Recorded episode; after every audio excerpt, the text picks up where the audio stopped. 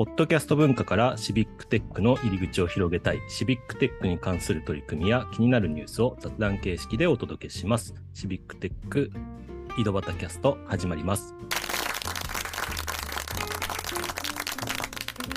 はい、今日も石。井。こ 今日も岐阜の石井と。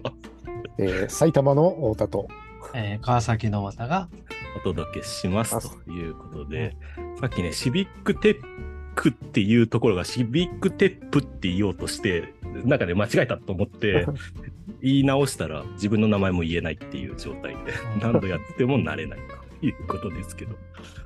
あれだけ岐阜推しの石井さんが 岐阜を忘れるという。そうそうそう。ねはい。そんなことで今日もやっておりますが、今日はね、私が見つけた気になるニュースがあるんで、それを皆さんにね、ちょっとご紹介しようと思っております。はい。おおっていうほどでもないんですけど。はい。えっと、今年の10月の18日ですね、ちょっとニュースリリースをちょっと見かけてですね、あの、気になってたんですけど、この歴史的地名の行政区変遷を大規模オープンデータ化っていう話です。おおついに ほほうって感じですかね。これ、どのくらいからのものがあるんどのくらいからのものがあるんでしょうね。ちょっと今、そのニュースリリースされている、もともと国立情報学研究所っていうところがあって、そこが出してる。う。うん例えば、例えばね、えー江戸時代の、はいうん。あの藩が、藩から始まって、それから廃藩置県になって、うん。えーっていうところなのかなという勝手に想像してますって。そうですね。要は、どういう地名が載ってるのか、オープンデータになってるのかうんっていうところですかね。そうですね。これちょっと、どこ見ればいいんでしょうね。ここかな。地名項目データセット。あちょっと複雑そうだな。太田さんが多分どこ見ればいいか探してくれてると思うんで、ちょっとまずはニュース記事の紹介を教えていこうかなと思います。はい、ちなみに、えっと歴、日本歴史地名体系っていうのが、もともと地名研究とか地域史研究の全成果を収集して、えー株式会社の平凡社っていうところが25年をかけて出版した50巻51冊の地名辞典のことらしいです。なるほど。あ、これね、あれか。現代から江戸時代までって書いてありますね。あ、現代から江戸時代まで。うんなるほど。江戸時代の部分は含まれてるっていうことですねうん。だ江戸のどのあたりからだろうな。でもうん明治維新ぐらいからかな。うん地名がね、うん、変わってる。まあ、もともとは藩だったのが、うん廃藩置県で県になって、県も行政区が結構変わってますよね。関東圏みたいなのとか。そうそうですね。うんなんだっけな。最初に下出てきた時に、ものすごい数ができたんですよね。なんだっけ、うん数忘れちゃったな。うんで、どんどんどんどん統廃合していって、えー今は1700いくつになってきたんだけど、うん。なんかね、昭和のうん。ちょっとこれは当てずっぽいですけど、昭和の、え20年ぐらいまでは3000か4000ぐらい確かあったような気がしたんですよ。うん。うん。確か、確かですね。はい。そそんなぐらいあったはずのものがっていうことですよね。うん。で、確かだから廃藩置県だったりでなんか何万あったような気がしたけどな。県だけでも、なんかすごい数あってありましたよね。うん。うん今は47都道府県っていうのがなんとなく当たり前のように感じてますけど、うんまあ、そうじゃない時代もお長らくあった。長らくなのかわかんないですけど。だからだから47都道府県になったのは何年になって落ち着いたんだろうっていうところですよね。そうですね。少なくとも僕が生まれた時は47都道府県って言ってた気がしますけどね。うん 50年ぐらい前は、そうです。うんだすなんか、沖縄返還した時が最後なのかな、じゃあ。うん。終戦後、間もなく。えーっと、いや、昭和の、昭和の40年の後半に沖縄が、えーっと、アメリカから日本に返還されてますよね。それが沖縄県が生まれたのが、それがなんか最後のよう,、ような気がします。昭和20年代。ないや1940何年代40年代で、40年代です。1940年代。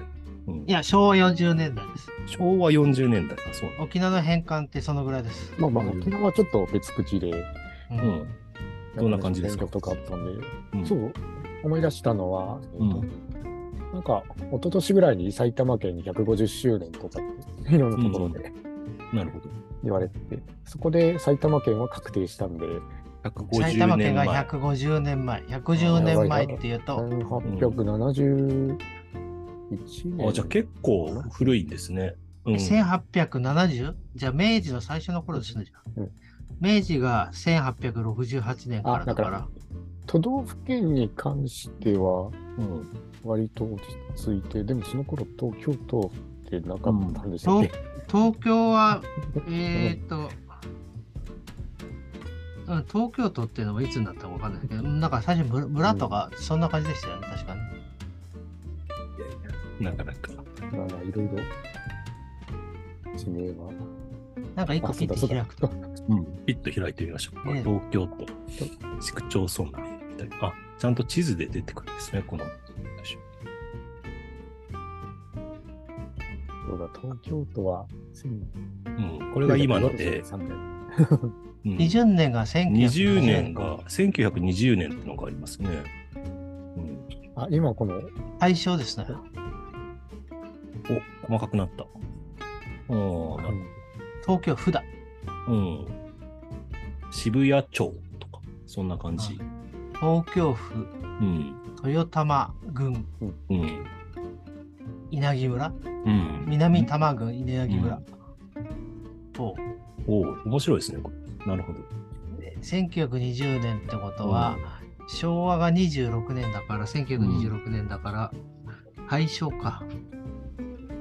大正でですね。1950年になると世田谷区とか区が出てきてます、ね。もう区ができていくんだ。うん、50年にはも50年ってことは、昭和20年代ですね。うん24年とかぐらいにはもう区がでう、きてるうん区ができてますね、へー港区とか。だから、まあ、小金井町とかぐらいはあったりするんですけど、そうか今川崎市が市政100年だから、そうなんですよ。市政100年ってところは結構多いですよね、ここ多最分近。お多分同じタイミングで。同じタイミングでバンとなってるところが結構あるんじゃないかな。うんっていう気がしますよね。まあ、平成の大合併みたいなのもね、ありましたし、要は市区町村のあれが市にくっついちゃったみたいな。だからある程度国主導でそんなことが起こって、まあ地名っていうのはどんどん変わってきてますよっていうことですよね。昔はこう呼ばれてたんだけど、みたいな。それがどこからどこまでっていうのは、これ、あの、このアプリケーションで今ちょっと画面見てるんですけども、あの、本当に、なんていうんですかね、地図上にマップされてるので、あの、うん、わかりやすいですよね。その、うん、どこからどこまでが、あ、こんな広さだったんだ、とかね。うん。なんか、なんかもののことだけ？ど、地名を、うん合併をした時の地名をつけるのがって結構大変らしくて、うんうん。なんかよくあるのは、お合併したとこの頭を取って全部くっつけて名前をするっていうのと、あと、いろいろ揉めるので、全揉然違うね。違う名前にするとか、はい結構あるらしいので。ですね。近隣の地域の方がね、ちょっとね、ライバル関係があったりして、ちょっと飛び地、飛び地合併みたいな感じになっちゃうんですよね。いろいろ。あとやっぱ自分、あと自分たちが住んでるところにやっぱり誇りがある人がいるので、うんその名前がなくなるのは困るみたいなことがそうですね。ありますよね。最近では地元ではですね、小学校の統廃合とかが進んでて、やっぱり自分の小学校の名前残したいとか、そういう話もあったりしますよね。あうん。な、今、小学校ってみんな歩いて行ける距離なのかな？うん、統廃合わしちゃったらかんないですね。やっぱ、あの、少なくなってるので、どうしても、あの、先生の数も回らないんで、多分、統廃合は進んでいくんだろうなっていう感じはしますけど。うん。いやそこは都会とやっぱりちょっと離れたところでは違うんだいや、逆に、あの、岐阜の中でも都心部の方が人がいなくなってるんで、な。あうん、逆にそのあのい地方だと要は車が通えるベッドタフみたいなのがあった方がショッピングセンターが近い方が若い人が多くってそこは逆に、あの、うん。ファミリーがいるけど、お駅地下のところとか、なんか昔から住んでる人しかいないようなところっていうのがだんだん人がいなくなってる。人がいないっていうか若い人がいないみたいな、うんそんな状況なんですよね。そうだね。うん。そその辺、あの私が住んでるとは小学校新しくできましたからね。ああ、だから、あの、人口の、うんその、やっぱそういう歪みがあるんだな。うん、あると思いますよ。うん、なので。まあ、そんなことも考えれそうな、なんか面白そうなデータですよね。その、うん要は時代を遡って同じ場所でも違う行政区になってるとか、まあ、もともとどういう地名だったんだとか、なんか、うんあとはこのオープンデータでいろいろ遊べそうな気が、なんかね、うん地名カルタとかね。なんか下の方になんか、い なんでぐちょっと、もうちょっと下こう行ってもらいます。はい画面。あ、止まった。止まって、えそこ。えーっと、栃木と群馬県については1889年のデータセット。